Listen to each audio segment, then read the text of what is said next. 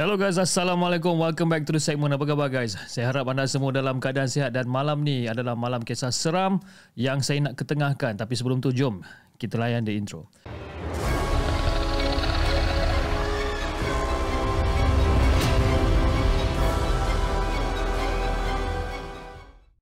أعوذ بالله من الشيطان الرجيم بسم الله الرحمن الرحيم لو أنزلنا هذا القرآن على جبل لرأيته خاشعا متصدعا من خشية الله وتلك الأمثال نضربها للناس لعلهم يتفكرون.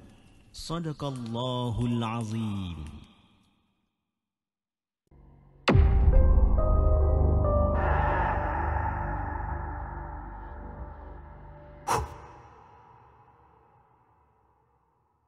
Okey, malam ni kita ada lebih kurang dalam tiga cerita yang kita nak ketengahkan malam ni. Ada yang panjang, ada yang pendek, ada yang orang kata seram. Tapi mostly macam seram jugalah eh. Okey, jom kita dengarkan kisah kita yang pertama.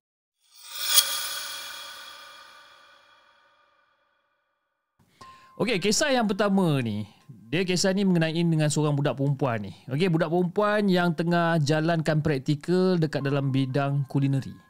Ha, nama dia kita bagi Mia lah. Eh? Dan Mia ni pula, dia ni berasal daripada Melaka. Dan Mia ni baru je habis convocation dia ha, beberapa bulan yang lepas lah. Jadi periuk dan kuali adalah orang kata benda yang paling sinonim yang apa yang boleh kita kaitkan dengan si Mia ni. Jadi sebelum menamatkan pengajian ni, ada ada orang kata satu perkara wajib bagi semua pelajar untuk menjalani latihan praktikal kan dan tak terkecuali juga dengan si Mia ni. Mia ni dah lama tau.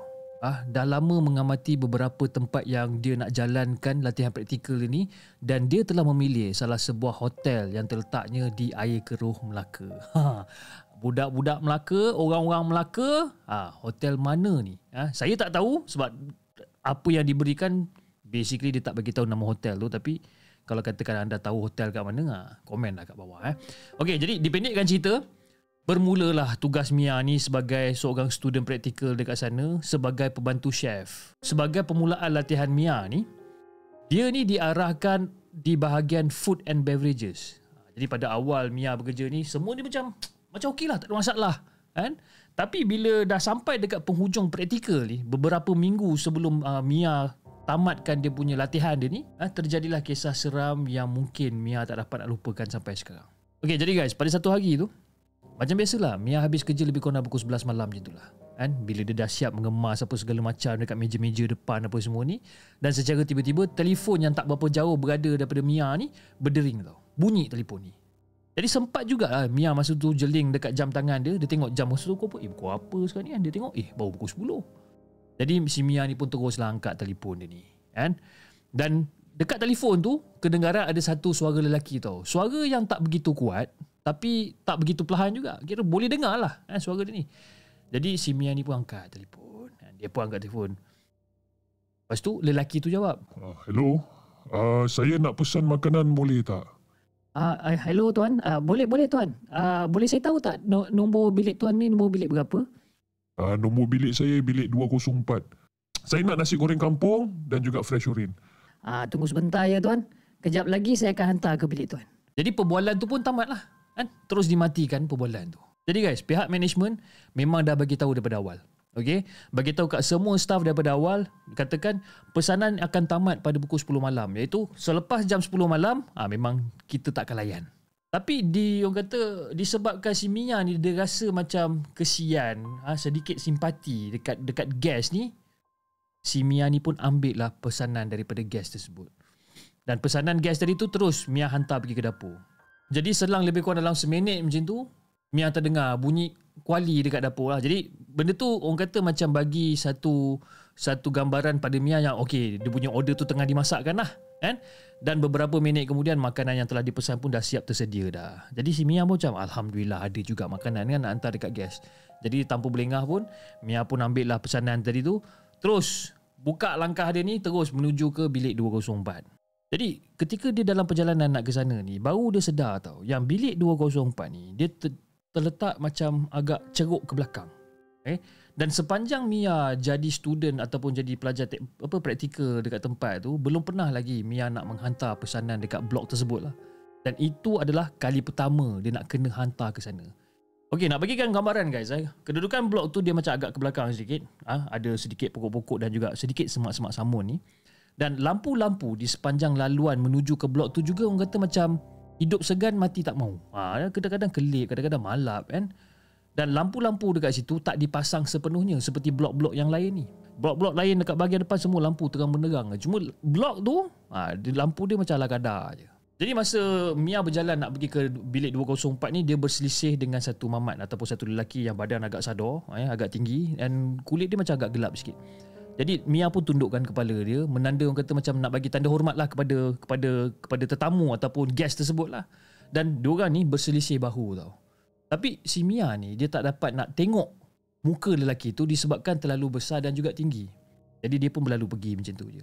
Jadi bila dah sampai dekat bilik 204, si Mia ni pun ketuk lah pintu bilik tu. Tok tok tok tok tok. Cik, room service. Tek tek tek. Tek tek tek tek tek tek. Beberapa kali juga si Mia ni ketuk kan. Lama juga Mia menunggu kat depan bilik tu. Tapi masih lagi tak ada jawapan. Sunyi sepi bilik tu. Yang guest yang order makanan ni pun tak buka langsung pintu tu. Macam eh, mana guest ni pergi kan?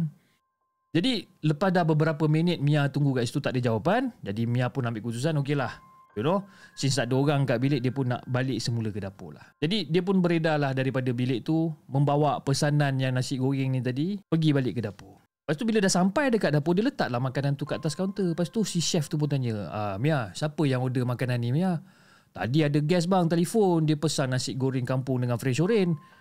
Uh, Kenapa awak tak hantar makanan ni dekat bilik tu? Tak ada guest ke? Uh, saya ketuk pintu tu chef. Kan? Ketuk banyak kali juga tapi tapi macam tak ada orang nak jawab lah bilik tu chef. Uh, bilik mana yang kau hantar ni ya bilik kalau tak silap saya chef bilik 204 ah chef bilik 204 chef. Jadi bila Mia cakap bilik 204 perbualan dia orang ni perbualan antara chef dengan Mia ni macam terberhenti sekejap tau. Dan suasana tu tiba-tiba dia macam bertukar. Dan dia orang berdua ni saling berpandangan lah. Lepas tu si Mia macam, Chef kenapa Chef? Uh, Mia kalau awak nak tahu, uh, macam mana saya nak cakap dengan awak eh? Kalau awak nak tahu, bilik tu dah tak digunakan lagi sebab pernah terjadi sesuatu kat situ. Jadi bilik tu memang tak ada gas sampai sekarang. Bilik tu memang kosong. Jadi sebab musabab bilik tu tak digunakan, chef tu tak terangkan langsung pada Mia. Jadi bila Mia dengar jawapan dia, dia macam agak terpaku. Dan salah seorang daripada staff yang berada kat situ terus berlari eh, dekat reception. Ah, dia nak pastikan ada ke tak guest yang check in dekat bilik 204 pada malam tu. Jadi bila budak tu dah check dekat reception counter tu sama ada ada orang check in dekat bilik 204 ke tak, bila ditanya, jawapan daripada pihak reception memang sangat-sangat mengejutkan. Memang sah. Memang sah guys. Pada malam tu tak ada seorang pun guest yang check in dekat bilik 204 ni. Bukan bilik tu je. In fact, tak ada seorang guest pun yang check in dekat blok tersebut pada malam tu. Dan sebab itulah lampu-lampu dekat blok tu tak dibuka. Kan? Ataupun buka lampu tu sikit-sikit je. Tapi sebenarnya tak pasti apa yang terjadi pada Mia pada ketika tu disebabkan dia tak perasan pun yang blok tu gelap. Dalam fikiran dia masih lagi orang kata macam tertanya-tanya lah. Jadi kalau katakan dekat blok tu tak ada orang, siapa yang call? Siapa yang pesan nasi goreng kampung dengan juga fresh orange ni? Mungkin orang tu adalah lelaki yang berselisih bahu dengan si Mia tu mungkin. Jadi si Mia ni menangis lah. Menangis ketakutan disebabkan apa yang dia alami ha, pada malam tu. Jadi guys, daripada malam tu lah, daripada kejadian malam tu lah, baru Mia tahu yang ada beberapa bilik dekat hotel tersebut ha, memang takkan ada gas. Dan pihak food and beverage juga tak membenarkan Mia untuk menghantar makanan pada waktu malam. Staf lelaki je yang dibenarkan. Jadi seperti hari-hari yang sebelum dia, Mia ni jenis yang happy go lucky tau. Kerja happy, ya, seronok, gelak, ketawa dan, dan sebagainya. Tapi disebabkan kejadian pada malam tu, ha, dia ditukarkan. Ditukarkan ke bahagian dapur dan dia tidak lagi di bahagian food and beverages. Jadi kisah pada malam tu memang benar-benar orang kata uh, terpahat lah. Cik, terpahat. Eh. Terpahat dalam kepala otak si Mia ni. Kan? Dan Mia habis kerja di bahagian baru tu kira-kira dalam pukul 8.30 malam. Ah, mencuci, mengemas dan juga mengemop lantai-lantai dapur sampailah bersih kan. Dan itu adalah rutin baru pada si Mia ni. Ah, untuk memastikan semua tempat telah dibersihkan dan tak ada lagi kotor-kotor yang tertinggal ah, dekat-dekat dekat sana, dekat-dekat sini kan. Itu adalah sebahagian tugas daripada uh, orang kata job scope si Mia ni lah. Jadi pada waktu tu sangkaan Mia selepas pada kejadian yang berlaku pada bilik 204 ni dia takkan orang kata menempuh lagi lah kejadian-kejadian seram dekat hotel tu. Ha, tapi sangkaan Mia ni meleset. Jadi pada satu malam ni guys. Tengah si Mia ni tengah mop ha, lantai dapur dia mop mop mop mop daripada hujung mata dia ni Mia seolah-olah macam ternampak ada satu objek dekat hujung rak tempat barang-barang dapur ni. Dan bila Mia tengok dia rasa macam eh ni macam ada benda tak kena ni. Ah, dah mulalah rasa takut kan? Dalam keadaan badan dia yang agak menggigil terketar-ketar masa tu, dia tengah mop lepas tu dia terus toleh tau. Dia terus toleh dekat rak tersebut. Bila dia toleh kat rak tersebut guys, Mia nampak ada seorang budak kecil yang badan dia macam ngerekod tau badan dia. Dia macam bentuk macam bentuk udang lebih kurang macam bentuk macam bentuk udang macam tu. Ha? Dengan tangan dia memeluk lutut ha? dan boleh muat-muat berada dekat bawah rak tempat letak-letak barang guys tu. Sedangkan rak tu tak adalah besar mana pun. Ha? Boleh muat barang-barang kecil je. Dia nampak budak kecil tu duduk peluk lutut dia tu dekat bawah rak tu. Dan budak kecil tu duduk pandang je dekat Mia masa tu. Ah, si Mia tak ada buang masa lah. Ha? Terus campak mop yang ada kat tangan dia tu terus berlari keluar. Mencicit dia berlari keluar. Kan? Dan ketika Mia masa tu tengah tercungap-cungap berlari keluar tu, dia terserempak dengan kawan dia nama kawan dia kita bagi nama dia sebagai Shah. Ha, dia terserempak kawan dia si Shah ni. Jadi si Mia ni pun ceritalah dekat Shah apa yang terjadi dan sebagainya. Dan reaksi wajah Shah ni dia tak menunjukkan seolah-olah macam orang yang terkejut tau. Dan seolah-olah macam selamba muka dia. Kan? Mungkin si Shah ni dah tahulah kot. Ha? disebabkan apa? Sebabkan si Shah ni dia ni lebih senior tau. Eh? adalah orang kata pekerja yang senior yang berada dekat dapur tu jadi bila si Mia ni cakap dia jumpa budak ni dah sekian sekian sekian sekian, si Syah ni pun angguk je lah. Angguk, angguk, angguk kan. Jadi Mia tak tanya lebih. Eh? Dengan rasa takut, si Mia pun terus sambung buat kerja dia balik. Walaupun orang kata perasaan takut Mia ni masih lagi menebal, eh? masih lagi orang kata teruk lah, eh? masih lagi teruk. Terpaksa juga si Mia ni habiskan kerja dia pada malam tu. Kan? Jadi pada pada hari tu si Mia pun macam mengungut lah. Dia kata macam, eh kalau habis lambat ni, aduh eh. Lambatlah aku balik malam ni. Jadi secara tiba-tiba guys, si Mia ni lepas dia pada benda, dia merungut dia angkat kepala dia. Lepas tu dia macam terkejut tau. Dia macam terkejut terkaku masa tu. Sebab apa? Sebab dia terpandang ada sesusuk tubuh perempuan yang rambut dia panjang membelakangi Mia yang tak jauh daripada situ. Dan perempuan tu terus berjalan masuk ke arah bilik store ataupun bilik simpan barang-barang kering tau. Jadi bila si Mia nampak perempuan tu masuk dekat dalam bilik barang-barang kering ni. Si Mia ni macam eh siapa pula ni kan? Jadi si Mia ni terus lagi. Dia terus lagi ikut perempuan tu Sebabkan dia takut lah perempuan tu nak pergi rembat barang Dekat dalam stor simpanan barang ni. Kan? Sebab ialah bahagian dapur dah menjadi tanggungjawab dia Untuk make sure barang-barang dapur ni tak short, tak hilang dan sebagainya. Jadi sebaik saja Mia sampai je dekat depan pintu bilik tu Dia tengok eh Dia macam pelik lah Eh Tadi baru kejap aku tengok pintu ni luas terbuka. Ini aku kena buka sendiri pula pintu ni. Dia nampak pintu bilik tu tutup rapat guys. Si Mia dah mulalah rasa pelik tapi dia abaikan juga. Mungkin dia terleka kot tadi. Jadi tak lama kemudian Mia dah berada dekat dalam bilik tu tau.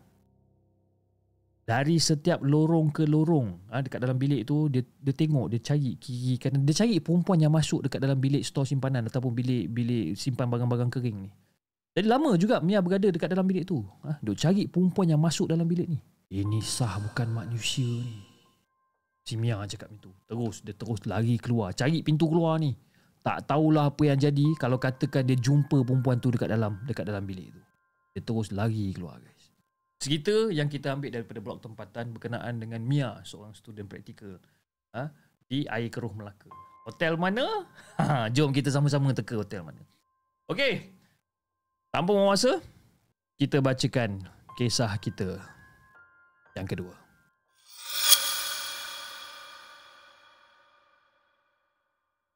Okey, kisah yang kedua ni. Kisah ni telah dialami oleh seorang budak yang bernama Fazri yang pernah belajar di sebuah sekolah berasrama penuh.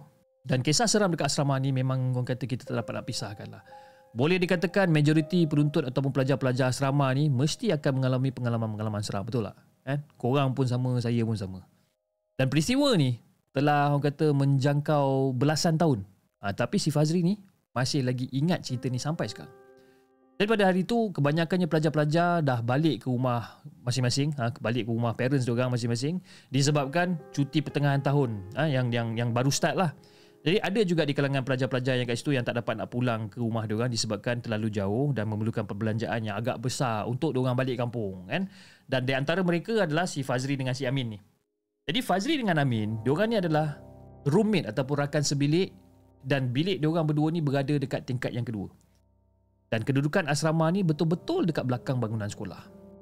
Jadi pada satu malam tu guys, Fazri dengan Amin tengah setrika baju masa tu kan tengah-tengah setrika-setrika baju sambil-sambil tengok-tengoklah pemandangan dekat bahagian belakang bangunan sekolah ni yang agak gelap disebabkan lampu-lampu kelas tak dinyalakan. Lampu jalan pun tak ada guys. Ha? tak dinyalakan juga. Ketika tu memang gelap lah, gelap gelita lah di bahagian apa keadaan dekat dekat belakang asrama ni kan. Jadi biasa dia orang tengah setrika-setrika baju, tengah tengok luar dia orang macam agak seram juga masa tu. Fazri masa tu ternampak seakan-akan macam ada bayangan orang berjalan menuju ke arah bangunan sekolah tau. Jadi pada waktu tu Fazri cuit Amin dan bagi tahu dekat Amin apa benda yang dia nampak. Dan diorang seolah-olah macam mengenali bayangan orang yang tengah berjalan tu. Seolah-olah rakan dia iaitu Yahya.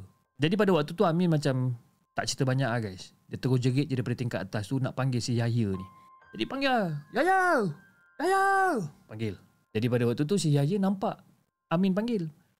Dia pun sahut panggilan si Amin ni. Jadi pada waktu tu terjadilah perbualan singkat di antara Amin dan juga Yahya.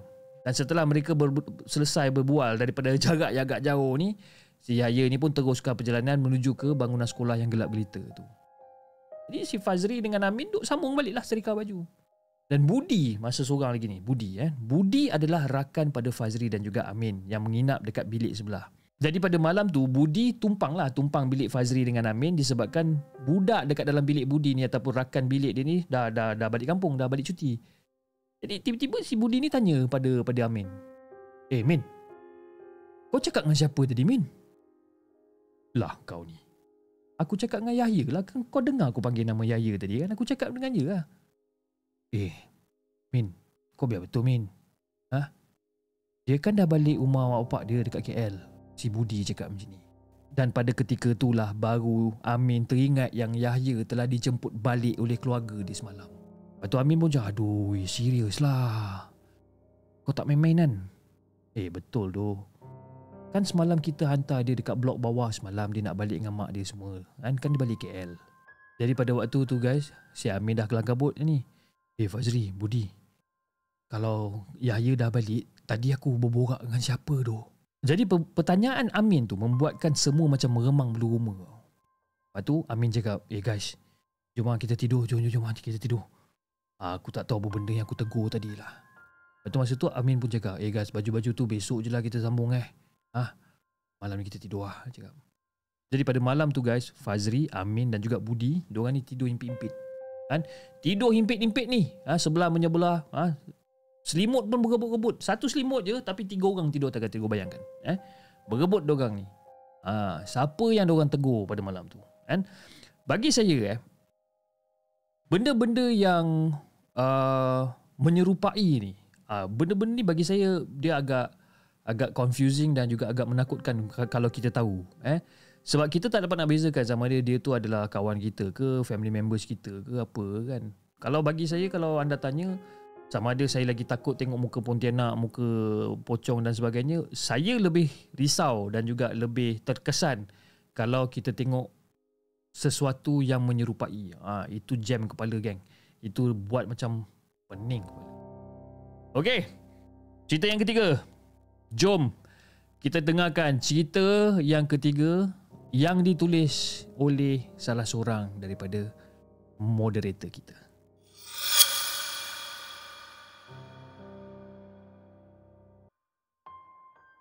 Okay guys, durian. Eh, cerita pasal durian ni, eh, Kedatangan musim durian ni orang kata memang ditunggu-tunggu oleh semua orang termasuklah saya, termasuklah bini saya, anak-anak saya, semua orang. Kan? Dan ditunggu-tunggu juga oleh semua orang terutamanya yang mempunyai kebun durian ataupun pokok durian yang berada di sekitar rumah yang dekat kampung ni lah. Dan kisah ni berlaku pada sekitar tahun 1980-an. Okay guys, macam ni cerita dia guys. Dia dah menjadi satu kebiasaan. Ha? Dua minggu sekali Pak Gani akan pulang ke kampung isteri dia dekat Kuala Langat ni untuk menjenguk ibu mertua dia iaitu Tok Mah yang orang kata dah tua dan juga seorang abang ipar iaitu Pak Tam yang boleh dikatakan seorang OKU ataupun orang kurang upaya. Jadi Pak Gani ni dia akan make sure bekalan harian dekat rumah Tok Ma ni cukup ah, dan juga kesihatan mereka berdua ni terjaga. Jadi sebulan sekali Pak Gani ni akan bawa balik ah, akan bawa balik semua ahli keluarga dia balik kampung. Jadi kebetulan pada pada pada hari tu Pak Gani pulang ke kampung agak terlewat sedikit disebabkan uh, kena memenuhi kehendak pekerjaan dia yang semakin banyak ah.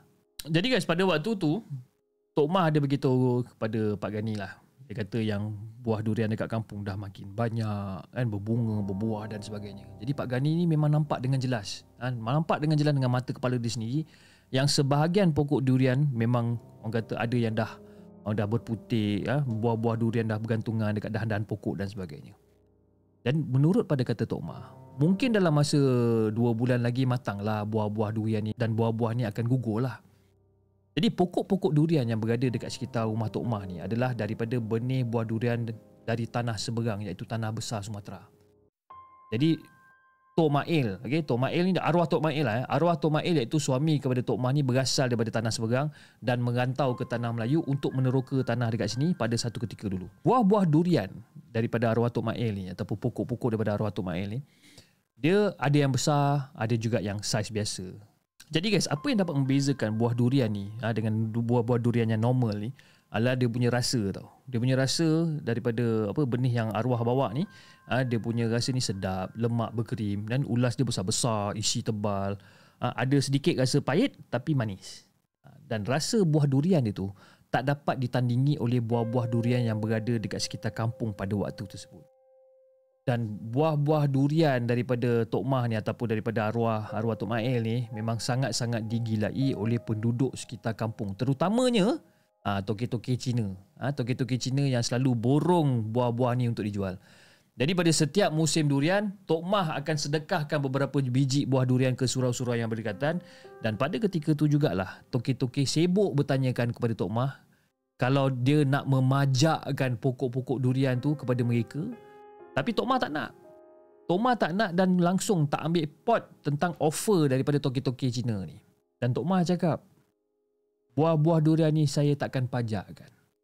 Dan buah-buah durian ni, ha, saya nak simpan, ha, pokok-pokok ni semua saya nak simpan untuk anak-anak menantu cucu-cucu saya ni. Kan? Biar orang merasa benda-benda ni. Jadi lebih kurang dalam 2 bulan lebih macam itulah tiba masa buah-buah durian tu mula gugur. Kan? Sibuk jugalah Tok Mah suruh eh, anak menantu dia ni balik cepat eh untuk makan buah durian dan sebagainya. Nanti kan takut ada yang tak dapat nak merasa kan kalau balik lambat ke kampung dan sebagainya. Tapi walaupun macam tu guys eh, Tok Mah biasalah orang-orang tua kan. Dia akan simpan juga beberapa buah durian ataupun beberapa biji durian yang gugur ni untuk anak menantu yang kesayangan ha, ataupun anak menantu yang lambat balik ke kampung. Tapi mungkin buah-buah yang disimpan tu dia punya rasa mungkin sedikit berbeza lah daripada buah-buah yang fresh baru gugur biasa tak kan. Usually kalau macam buah tu dah simpan 3-4 hari rasa dia dah sedikit lain. Dan macam biasa rasa yang paling nikmat adalah bila kita buka dan kita makan buah tu sebaik saja buah tu gugur dekat bumi kan. Ha, itu yang paling nikmat sekali lah.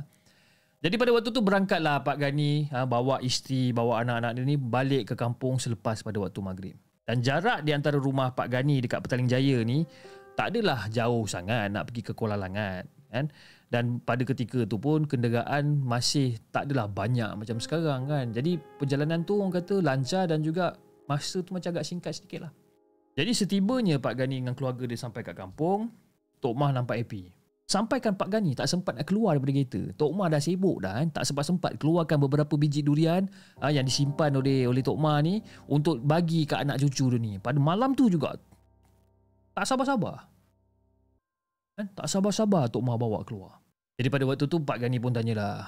Mak, banyak tak mak buah durian gugur uh, musim kali ni? Kan? Minggu ni banyak buah gugur. Alah Gani. Kalau kau tengok banyak juga Gani sebenarnya. Ah ini pun mak dah simpan untuk korang makan. Kalau tak habis dirembatnya dengan saudara-saudara lain semua ni. Ah durian yang mak simpan untuk korang, ah dekat bawah tu semua habis semua dimakan diorang ni. ah. Sebiji pun tak tinggal kan. Ah yang ada ni pun mak dah sorokkan dekat bawah katil mak. Ah kalau mak tak sorokkan bawah katil mak, tak merasa durian-durian ni ni kan ni. Ah tak merasa kau. Gani. Ni malam ni kau pergi ke pondok untuk jaga dan kutip buah durian kan? Ha? Kau pergi ke? Ah, mak, malam ni ni rasa tak pergilah mak. Badan ni macam letih sangat ni mak. Ah, tak apalah mak. Besok-besok nanti pagi lepas subuh nanti ah nanti nanti saya pergi kutip buah durian ni mak. Boleh mak? Ah, suka hati kau lah Gani. Ah, harap-harap buah durian tak hilang lah. Jadi bila Tok Mah cakap tak hilang tu, tak hilang yang dimaksudkan oleh Tok Mah tu adalah buah durian yang akan diambil oleh anak buah Tok Mah yang duduk bersebelahan dengan rumah Tok Mah. Ha? Jadi pada malam tu guys, hujan turun tau, renyai-renyai malam tu. Tapi angin kuat. Hujan renyai tapi angin kuat. Dan kuatnya angin tu, biasanya bila ada angin kuat macam tu, banyak buah durian yang akan gugur. Jadi pada waktu tu, ada ahli keluarga lain yang dah selamat tidur dah. dah, dah selamat, dah tidur dah, dah belayar dah diorang ni. Tinggallah Tok Mah je seorang-seorang terkebil-kebil baring dekat katil dia cuba untuk lelapkan mata. Dan Tok Mah ni, dia seolah-olah macam tengah gelisah. Gelisah, alihkan badan dari ke kiri, alihkan ke kanan. Tapi masih tak dapat nak lelapkan mata juga. So masa tu Tok Mah bangun. Tok Mah bangun dan menuju ke dapur, ambil segelas air untuk minum. Jadi sebelum Tok Mah teguk air tu, Tok Mah baca ayat kursi dan juga selawat ke atas Nabi kita. Bila dia dah settle minum apa semua ni, dia pun pergilah balik ke arah katil dia, dia pun pergilah baring balik. Ditutupkan mata dia ni. Dan Alhamdulillah, malam tu Tok Mah dapat tidur. Kira-kira lebih kurang dalam tak sampai 4 jam macam tu, Tok Mah tersedar tau. Disebabkan dia terdengar bunyi macam ada orang kelam kabut tengah berlari.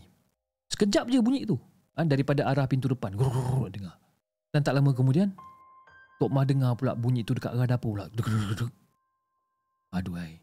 Siapa pula yang berlari tengah-tengah malam ni? Jadi bila dok bila Tok Mah dengar macam ni, dia mulalah mengeluh. Aduhai. Siapa pula yang berlari tengah-tengah malam ni? Alah, biar je lah. Malaslah aku nak jenguk lagi dah kat depan tu. Aku penat. Dan Tok Mah pun teruskan tidur sampailah ke subuh. Jadi guys, pada waktu tu, Pak Gani dah bangun daripada tidur. Dia pun pergi ke toilet, minum mandi, ambil wuduk, pergi solat dan sebagainya lah. Okay? Dipendekkan cerita, bila dia dah settle solat subuh dan sebagainya ni, Pak Gani pun jalanlah pergi ke pintu tengah. Ha? Dia genggam sekali dengan lampu suluh ha? untuk pergi kutip buah durian yang dijanji pada pada mak pada malam tadi tu lah. Jadi sebelum Pak Gani ni melangkah keluar, dia nampak yang Tok Mah ni masih lagi belum selesai berwirid tau. Tu dia macam, hmm, ya dululah, nanti-nanti je lah tanya. Kan? Dia cakap macam tu. Jadi menujulah Pak Gani ke arah pondok durian yang telah dibina dua minggu lepas. Ha? Tak jauh daripada rumah Tok Mah. Jadi bila dah sampai berhampiran dengan pondok tu, Pak Gani ni dia tersuluh tau. Dia tersuluh seperti ada kelibat orang yang berada dekat depan pondok tu tau. Jadi Pak Gani pun berlarilah. Berlarilah menuju ke arah pondok ni. Dan bila dia sampai dekat depan pondok ni, alangkah terkejutnya Pak Gani ni bila dia nampak ada dua orang lelaki yang tengah duduk dekat atas tanah betul-betul dekat depan pondok durian ni. Jadi bila Pak Gani nampak, dia macam, Hah? Korang ni kenapa-kenapa? Apa benda yang korang buat kat sini ya? Nak curi buah durian Tok Mah ya? Sebab apa? Sebab Pak Gani kenal dua lelaki ni tau. Dan dua lelaki ni adalah penduduk kampung. Lepas tu ada seorang lelaki ni cakap, ya, ya bang, kami ni asalnya nak curi buah durian Tok Mah. Ha, tu, nampak tak? Tu kat situ. Ha, semua durian yang kami tu kami dah kutip. Ha, semuanya ada dalam karung plastik tu ha. Jadi pada waktu tu Pak Gani pun menyuluhlah ke arah yang dikatakan oleh lelaki tadi tu. Dibukanya karung tu dan dia tengok dekat dalam karung tu. Memang banyak tau buah durian yang diorang curi ni. Lebih kurang dalam 10-12 biji lah. Ha, macam-macam saiz pun ada. Lepas tu yang lelaki nombor dua ni, bang, bang, tolong bang. Tolong bang, kami tak nak durian ni lagi bang. Kami nak balik bang, tolong bang. Bang, tolong bang, kami nak balik bang. Dia cakap itu. Terketar-ketar suara lelaki ni. Lepas tu Pak Gani pun cakap lah, dah kenapa korang tak keluar daripada sini? Tu kan jalan keluar. Ha? Itu jalan keluar dekat depan mata korang ni. Pergi je lah balik, apa masalahnya? Kami sebenarnya bang, kami tak boleh keluar. Dah banyak kali kami pusing-pusing kat sini. Daripada hujung sampai ke pangkal, semua kita orang cari jalan nak keluar bang. Kami tak jumpa jalan keluar bang. Jalan yang kami masuk malam tadi pun kami tak jumpa. Tolonglah bang, kami nak balik bang. Patutnya lelaki dua ni pun cakap lah. Lelaki nombor dua ni macam, betul bang. Betul bang, penat dah bang kami. Kami dah pusing-pusing ini dah, dah, dah nak dekat 3 jam lebih 4 jam dah. Ha, penat kami cari jalan keluar bang. Last-last kita orang duduk kat sini bang. Kita orang duduk sebabkan penat sangat bang. Tolonglah bang kami nak balik bang. Jadi bila dua lelaki ni ha, duk merayu dekat Pak Gani ni, Pak Gani tengok lah. Tengok kan. Lepas tu Pak Gani pun cakap, ya apa benda yang korang ni bau hancing ni? Korang semua terkencing dalam seluar ya? Ha? Busuk ni apa benda bau hancing ni korang ni? Uh, bang, tadi masa kami nak duduk dekat pondok ni, tiba-tiba kami terdengar macam ada suara garau. Suara garau dan juga kuat. Dia segah kita orang bang. Dia segah? Dia segah macam mana ni? Dia segah bang. Dia cakap, Ha, korang berdua takkan ambil dan tak dapat keluar daripada sini. lepas tu benda tu ketawa bang. Itu yang kita orang takut sampai terkencing tu bang. Ah, memang bergema masa tu bang. Ah, benda tu macam mana rupa dia? Benda tu bang, dia makhluk hitam. Makhluk hitam, badan besar, gelap, tinggi. Muka dia hodoh sangat bang. Ah, dengan mijik mata dia macam terkeluar. Dan mulut dia bang besar sangat-sangat. Dan taring dia tu panjang dan mulut dia tu berdarah-darah. Dia menyeringai dekat arah kita orang bang. Itulah kita orang berpelukan daripada tadi bang terkencing-kencing kita orang dalam seluar ni tadi bang. Minta maaf lah sangat bang. Tapi tolonglah bang saya nak saya nak balik ni bang. Kami nak balik ni bang tolonglah. Tolonglah bawa kita keluar bang. Jadi bila dengar benda-benda macam ni Pak Gani pun cakap balik kat dia orang. Hah. Korang ni memang korang tak dapat keluar daripada sini. Kalau abang lepaskan korang sekalipun, korang tetap tak dapat nak keluar daripada sini. Abang tak boleh. Tok Mah aja yang boleh lepaskan korang berdua. Sebabkan Tok Mah adalah tuan punya tanah yang korang ceroboh ni. Ini bukan tanah abang, ini tanah Tok Mah. Kamu berdua tunggu kat sini, biar abang pergi panggil Tok Mah. Jadi si Gani pun pergilah berjalan balik ke rumah panggil Tok Mah ni. Jadi bila sampai je Pak Gani dekat depan pintu tengah tu, Pak Gani pun panggil lah Tok Mah. Yang pada ketika tu tengah sibuk bersama dengan anak dia ni iaitu isteri pada Pak Gani ni lah. Ha, tengah sibuk untuk sediakan sarapan dan sebagainya. Ah, Assalamualaikum. Assalamualaikum, Mak. Mak. Mak boleh keluar kejap tak? Ada masalah sikit lah Mak dekat depan ni Mak. Jadi masa tu Tok Umar pun dengan keadaan yang oh, jalan terinjuk-injuk pun jalan lah menuju ke arah pintu tengah ni dengan isteri Pak Gani ni sehari. Jadi isteri Pak Gani pun cakap, kenapa bang? Ada apa sebenarnya ni bang? Ah, Gani kenapa ni? Apa pula masalah yang kau bawa pagi-pagi buta ni? Banyak ke buah durian yang kau dapat kutip tadi? Ah, ini yang Gani nak cakap ni mak. Tu dekat depan tu ada dua ada, dua lelaki orang kampung nak curi buah durian kita tapi tak dapat nak keluar daripada tadi. Kan duk berlegar dekat situ daripada tadi, kan? Jadi itulah mak nak nak nak minta tolong mak ni. Ha, nak minta tolong mak kot kalau boleh jumpa dua orang kejap ke, tengok-tengokkan dua orang kejap ke. Jadi pada waktu tu Tok Mah macam dah sangka tau. Dah sangka yang benda ni akan terjadi daripada malam lagi. Ah ha, bila dia dengar ada bunyi orang berlari kat pintu tengah, bunyi orang berlari kat pintu dapur dan sebagainya. Jadi benda ni sebenarnya telah dikabarkan oleh Tok Mail tau. Daripada daripada arwah Tok Mail kepada Tok Mah dan juga Tok Mah pun telah menceritakan pada Pak Gani dan juga anak dia sendiri bahawa tanah peninggalan suami ni telah ditanamkan penjaga siap-siap ah di setiap penjuru tanah. Bermaksud, eh, bermaksud ada empat orang, eh, ada empat orang yang menjaga tanah serta seisi dekat dalam dia ni, termasuklah isteri, anak, menantu, cucu-cucu dia ni. Jadi pada waktu tu melangkahlah dia orang pergi ke tempat dua lelaki yang sesat tu tadi. Jadi bila dah sampai je dekat pondok tu, dua lelaki tersebut cuba untuk pegang kaki Tok Mah, eh, untuk merayulah dekat Tok Mah ni. Kan? Tapi Pak Gani dah halang siap-siap lah. Kan? Melutut dia orang ni cakap maafkan kami Tok Ma, maafkan kami Tok Ma. Ha, sambil-sambil menangis kat situ merayu-rayu ha, minta untuk dimaafkan ni. Jadi bila Tok Ma nampak benda macam ni, Tok Ma pun macam Yelah Tok Ma maafkan kamu berdua Tapi kamu berdua mesti janji dengan Tok Ma Janji dengan Tok Ma Kamu berdua jangan ulang lagi Benda-benda mencuri ni Faham? Bertaubatlah sebelum terlambat Kata dia kan? Jadi yang dua lelaki pun Berialah janji dengan Tok Ma kan. Diorang bertaubatlah Berjanji tak nak mencuri lagi dan sebagainya. Dah. Kamu dah janji dengan Tok Ma ya Ingat janji kamu ya. Dah pergi balik rumah masing-masing. Pergi balik Itu jalan keluar dekat depan tu. Bila selesai je Tok Mah cakap macam tu Dua orang lelaki tu nampak jalan keluar. Terus berlari diorang ni Balik ke rumah masing-masing. Ha Macam tu lah guys cerita daripada Tok Mah ni kan ha? Benda yang orang zaman-zaman dulu selalu buat kan Kalau diorang ada tanah dan sebagainya Mesti dia akan pasangkan seolah-olah macam penjaga kan Untuk menjaga tanah tersebut jadi guys, pengajaran daripada cerita tu adalah janganlah kita mencuri dekat kebun orang. Kita tak tahu eh kebun tu daripada zaman bila, ha, daripada turun temurun dan sebagainya apa yang ada kat kebun tu pun kita tak tahu. Okay? Okay guys, saya rasa itu saja guys untuk malam ni. Uh, tiga kisah seram yang saya dah kongsikan bersama dan saya harap semua cerita tu orang kata uh, seram-seram belaka lah untuk kita semua eh, insyaAllah. Okay, jadi kepada anda semua, jangan lupa like, share dan subscribe channel The Segment dan insyaAllah eh, kita akan jumpa lagi on the next coming episode.